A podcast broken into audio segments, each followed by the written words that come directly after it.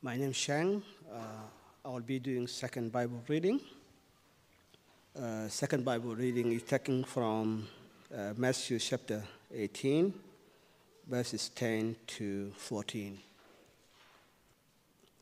See that you do not look down on the one of these little ones, for I tell you that their angels in heaven always see that their face of my Father in heaven. What do you think? If a man own a hundred sheep and one of them wanders away, will he not leave the 99 on the hills and go to look for the one that wandered off? And if he find it, I tell you the truth, he is happier about that one sheep that than about 99 one, 99 that did not wander off. In the same way, your Father in heaven is not willing that any, any of these little ones should be lost. This is God's word. Uh, thanks, Chang. Uh, it's time for our sermon now. Uh, at the moment, we've just started uh, last week a new series called Stories uh, with Purpose. And so each week for the, uh, for the six week block, we'll be considering a different parable. now, parables are um, an earthly story with a heavenly meaning. And so this morning we'll be, as we just heard uh, read out, considering the parable of the lost sheep. And it's, uh, it's an encouraging parable, and so I'm looking forward to it. Uh, but what it would be great if you could, if you've got a Bible, then keep it open in front of you as we work through the text uh, so that you can follow along and see where we're at. Uh, but as we begin, I'm going to pray and uh, thank God for our time. So please pray with me. Uh, Heavenly Father, uh, we thank you for the Bible. Uh, we thank you that it is your words spoken to us so that we might know who you are. And so we thank you for the privilege it is that we can think about it, we can consider it now, and we can see by it who you are and what your character is and what your mindset of us is. And so uh, we thank you for your word, and we ask that you would help us to be attentive as we consider it now. We pray this in Jesus' name. Amen. Uh, well, this is Zap. Uh, he's my old dog. And so, as you can see, he's a pug. And he was a great dog.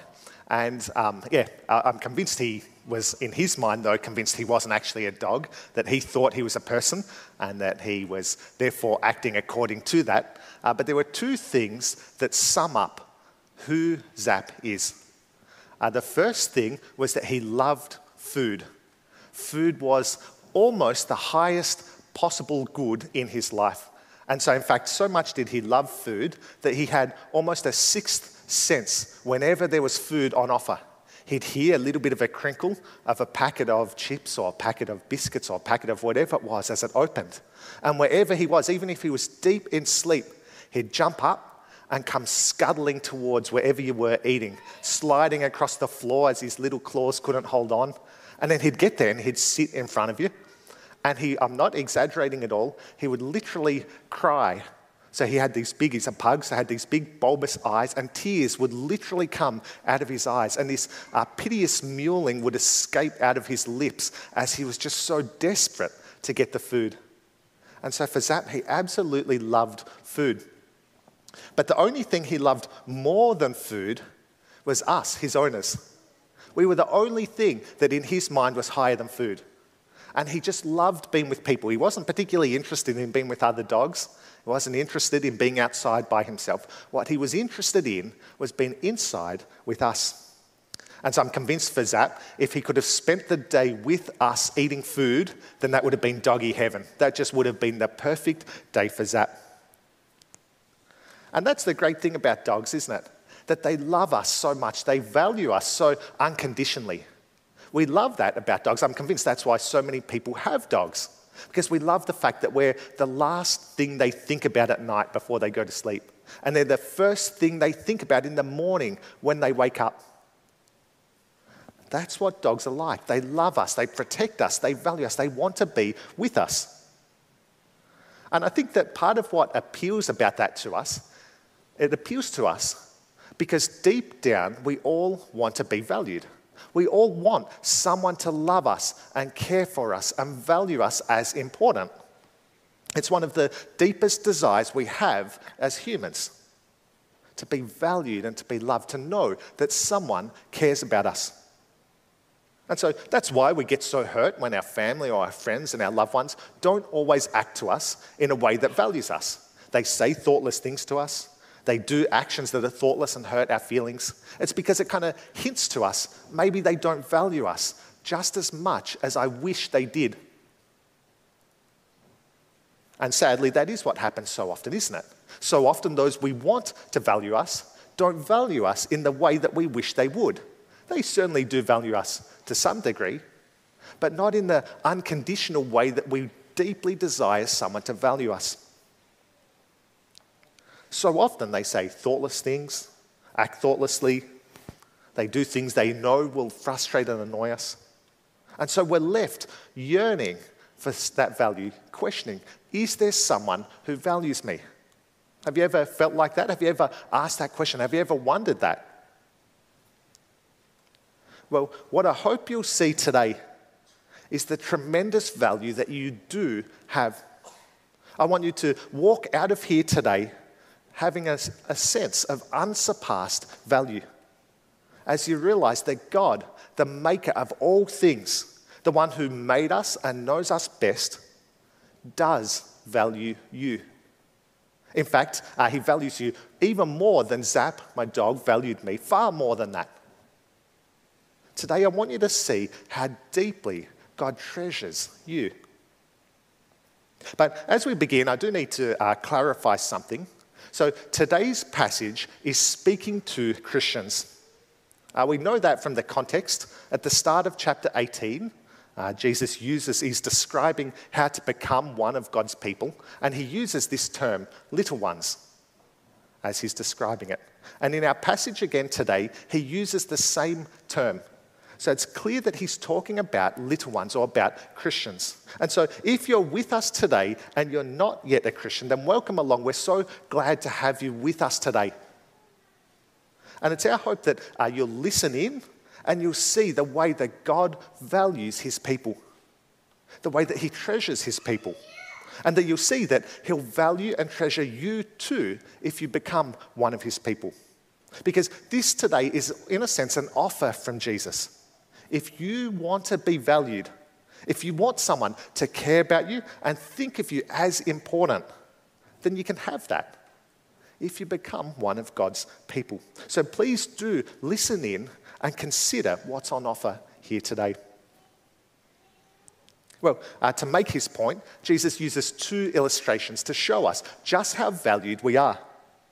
The first is in verse 10, and it's about guardian angels.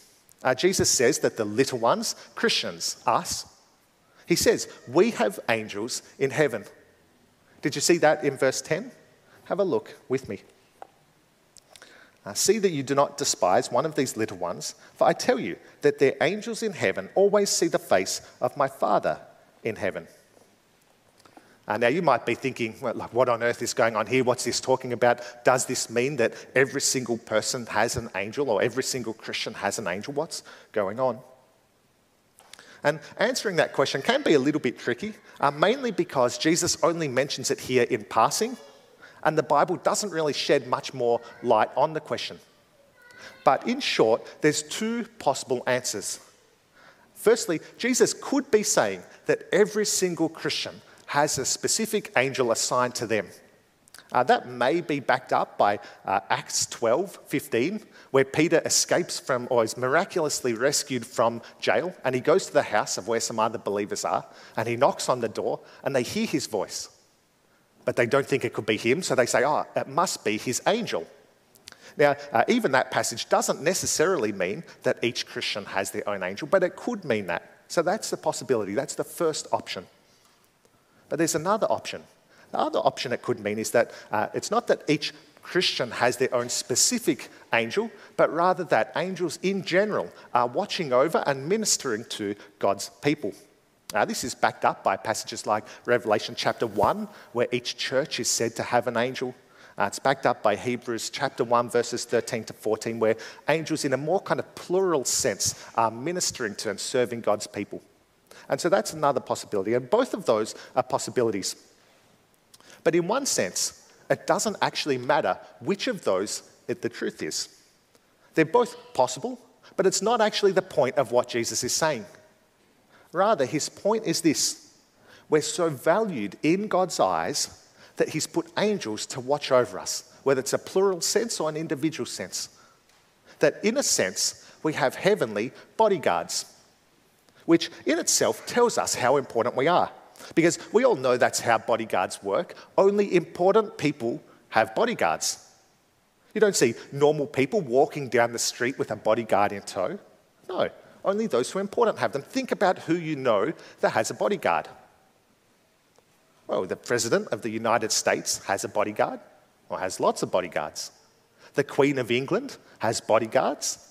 See, only the important people have bodyguards. So the fact that we have bodyguards, these heavenly bodyguards, shows us just how important, just how valued we are in God's eyes.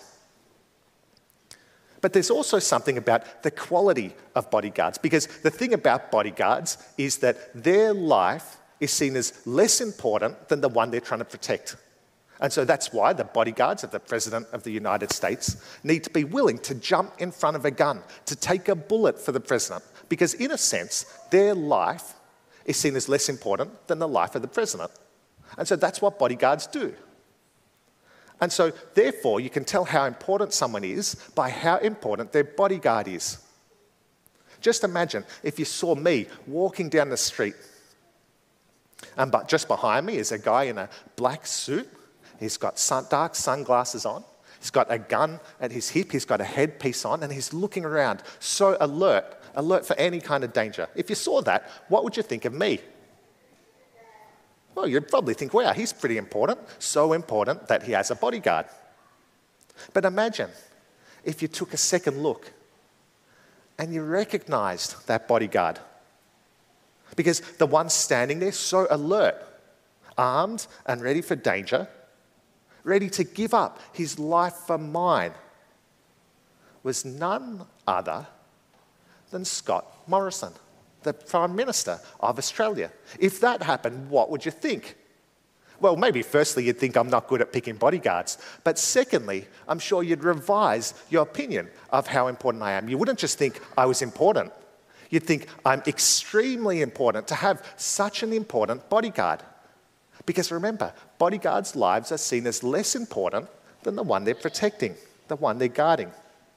And see, the incredible thing about what Jesus tells us here is that we have a bodyguard or bodyguards who are even more important than the Prime Minister of Australia.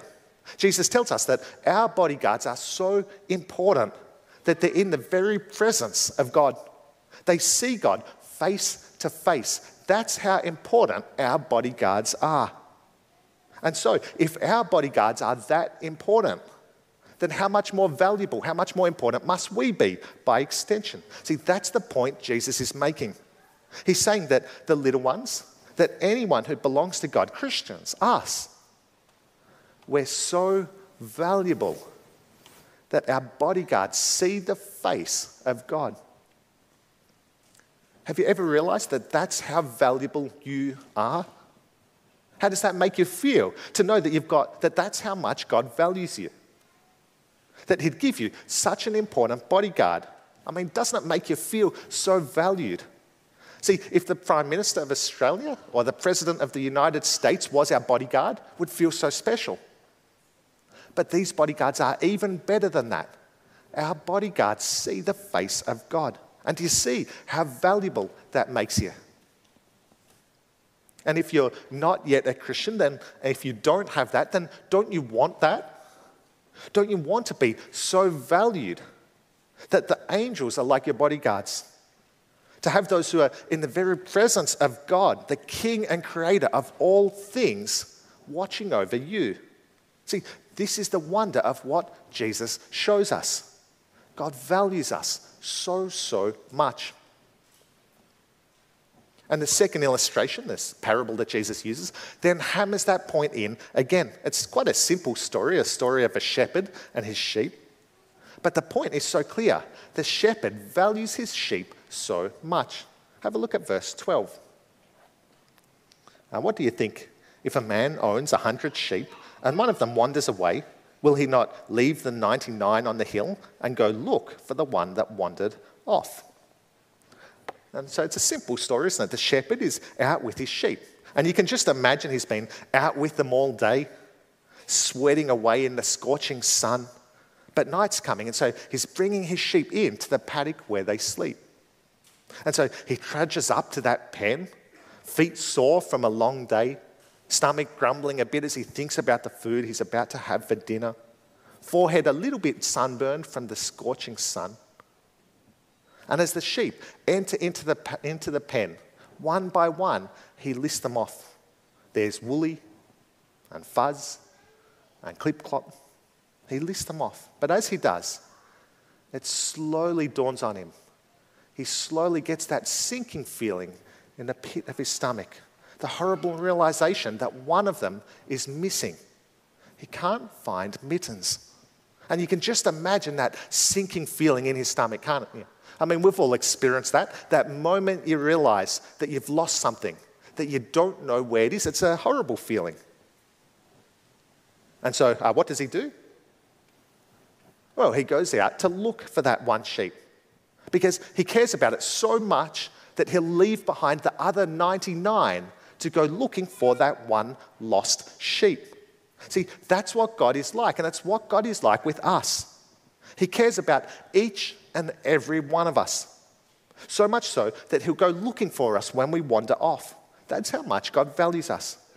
And what I love about this story in particular is it shows us that even the statistically unimportant matter to God. We might be tempted to think, oh, well, he's got 99 out of 100. He's only lost one out of 100. That's a pretty good ratio. But that's not what God's like.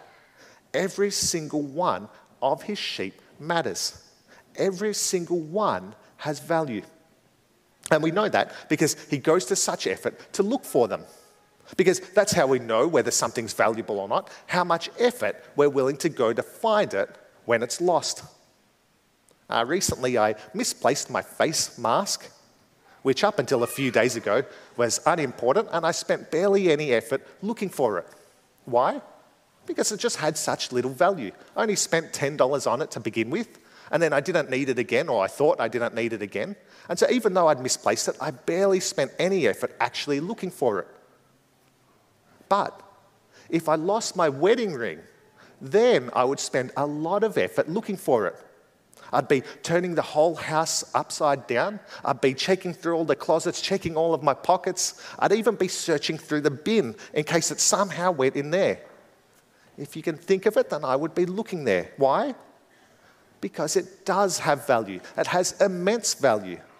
And we know that's the way things work. The more valuable something is to us, then the more effort we put into finding it when it's lost. And that's what God does. He puts immense effort into finding us because we have immense value to God. He leaves behind all of the other sheep to go and find, to hunt down the one who's lost. And did you see then his response when he finds that lost sheep? He's happier about that one sheep than about the other 99. Have a look at verse 13.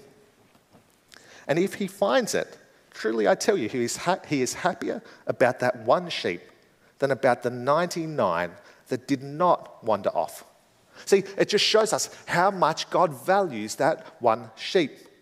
Now, it's not meant to say that he doesn't value the other 99, but rather that each one matters.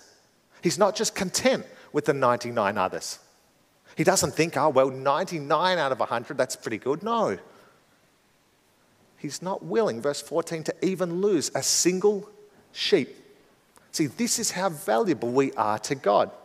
He doesn't want to lose a single one of us. And doesn't that make you feel so valued? To know that God would go looking for you if you wandered off. To know that God would leave the 99 behind to go looking for you. That's how valuable you are in God's eyes. Because, in a sense, at one stage we were all lost. And when we were, God did the most incredible thing. He went to the most incredible effort to find us. See, he gave up his son, Jesus, for our sake so that we might be found, so that we might be welcomed back into God's kingdom, so that our relationship with God might be restored. See, God's ultimate sign of just how much he loves us is his gift of his son. God's ultimate sign of just how much he loves and values us is the effort he went to to find us, the price he paid Jesus. He gave up his son for our sake. That's how much God loves and values you. And if you're not a Christian yet, and if you don't have that, then don't you want to be that special? Don't you want to be that valued? That God, the one who made all things and knows all things, would go looking for you and rejoice when he finds you that God would give up his only son for you. If you want that, then all you need to do is trust in that. To trust that Jesus' death on the cross is sufficient once and for all. That through Jesus you can be restored back to God. You can be welcomed into God's flock and that he will then value you like these precious sheep. And so that's our parable. And what we've seen in it is just how immensely, just how deeply God values us, just how much value we have to God. And when we realize that, then it helps us to have the right view of ourselves and it helps us to have the right view of others. Because what's quite remarkable about our value is where it comes from. Now, uh, we might be tempted to think, to look at this and read this parable, this story with a purpose, and to think, quite highly of ourselves, to think, yeah, I am valuable. Of course, God values me. Of course, God would want to go looking for me. Of course, God would want to search me and, for me and protect me. And so uh, we might be tempted to think that God values us because we're worth it. But the message of the Bible is actually the complete opposite. It's not that God loves us because we're valuable. Rather, we're valuable because God loves us. And we see that with the term used for us in the parable, little ones, uh, which is at the end and the start. And as we thought about earlier, this comes from the start of chapter 18. Uh, it's a continuation of that where uh, some people are bringing kids or little ones to Jesus. And now, in that society, little ones were seen as quite worthless, as they didn't have much value, they didn't contribute. All they did was eat and sleep and cry. They didn't work, they didn't get money, they didn't put food on the table in one sense, they had no value. And so uh, the disciples see these people bringing kids or little ones to Jesus and they tell them off. They say, Don't bother Jesus with these, in a sense, these worthless little ones. But Jesus says, No, welcome them to me. He says, in fact, that everyone in the kingdom of God are like these little ones, are like these little kids that don't contribute anything. Why?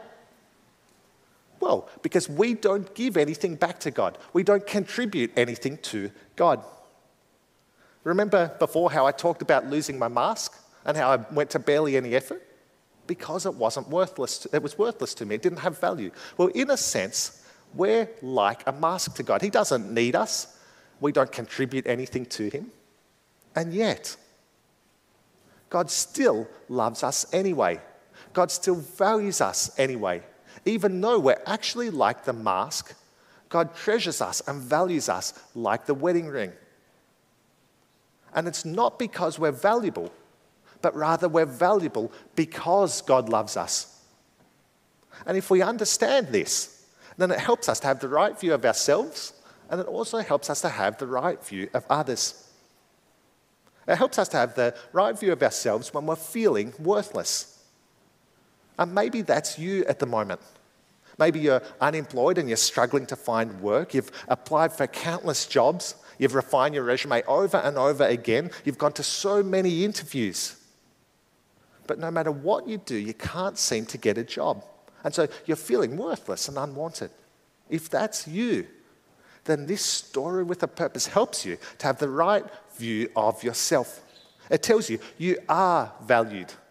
You're not worthless because God values you. Maybe you've just come through the Christmas period, and while uh, many around found it such a joyful time, you felt terribly alone. You see others celebrating with loved ones, and uh, you don't have anyone like that. And so you're feeling worthless and unloved, unwanted. If that's you, then this story with a purpose helps you to have the right view of yourself. It tells you you are valued, you're not worthless because God values you. Maybe you're feeling sad about the way others treat you. Uh, maybe at school you don't have many friends and uh, others are always making fun of you. You're always sitting by yourself at lunchtime and in classes, and so you're feeling worthless and unwanted. If that's you, then this story with a purpose helps you to have the right view of yourself. It tells you you are valued. You're not worthless because God values you. Or maybe it's something else. See, when that creeping voice inside of our head tells us we're worthless, when it whispers in our ears that no one cares about us, then we can remember this story with a purpose. We remember the value that God places on each and every one of us, on the lowest and the least. See, the youngest, the weakest, the sickliest of God's flock of sheep matters to Him just as much as the most successful ones and the healthiest ones. If you're feeling worthless, then take heart. God cares about you and God values you. See, today's story with a purpose helps us to have the right view of ourselves when we're feeling worthless. But it also helps us to have the right view of ourselves when we're feeling good. Because uh, for those of us who are going well, we're feeling good, then this helps us to remember uh, why it is that God values us. See, He doesn't value us because we've got it all together. He doesn't value us because we're charming or charismatic. He doesn't value us because we're highly thought of by our friends and family and work colleagues. He doesn't value us because we work hard to obey His commandments and to live a godly life. No, we're like the little ones. We don't contribute anything. And yet, God loves us anyway. And so when we remember that, then it helps us to not think too highly of ourselves. It helps us to not be filled with pride it helps us to keep our value in perspective. See, knowing that we're valued because God loves us helps us to have the right opinion of ourselves when we're feeling good. And it also helps us to have the right opinion of others. See, it helps us not to look down on others. It helps us to avoid feeling superior to others. Because it's so easy to slip into doing that, don't you think? Don't you find it's so easy to start feeling a little bit superior to others? To think of ourselves as more valuable to God because we contribute more. To think that God must be more pleased with us than others. See, our hearts are sin factories. And so we can so easily slip into doing that. We can so easily look down on others. We can so easily think of others as worse or less valuable than ourselves. Yet, when we remember where our value comes from and how God views others, then it helps us to also view them rightly. To see that uh, though we might be tempted to look down on them, that they are little ones in God's eyes and they are deeply valued and treasured by God. And if God values them, then how can we not value them too? If God loves them, then how can we not love them too? See, remembering God's love and value for others helps us to have the right opinion of them. And so, this story with a purpose is so encouraging. It tells us that God loves us and God values us. But it's not that God loves us because we're valuable, but rather we're valuable because God loves us. And so, as you leave here today, as you start the new year, as you start 2021, then let that wonderful news shape the year ahead. This year, never forget that to God, you're of infinite value. I'm going to pray and thank God for that. Please uh, pray with me. Our Heavenly Father, uh, we thank you for the wonderful news of this story with a purpose. The news that in your eyes we are valuable that you care deeply about each and every one of us. We ask that you would uh, help that to be a great comfort to us when we're feeling down, but that it would also be um, a reminder to us not to get too prideful. So please help us to have the right view of ourselves based on the value that you place on us, the incredible value you place on us. Please also help us to have the right view of others. Help us not to feel uh, superior or better than others, but to look on others as equally loved members of your flock. And so we pray this year that you would be constantly reminding us of that great truth. We pray this in Jesus' name. Amen.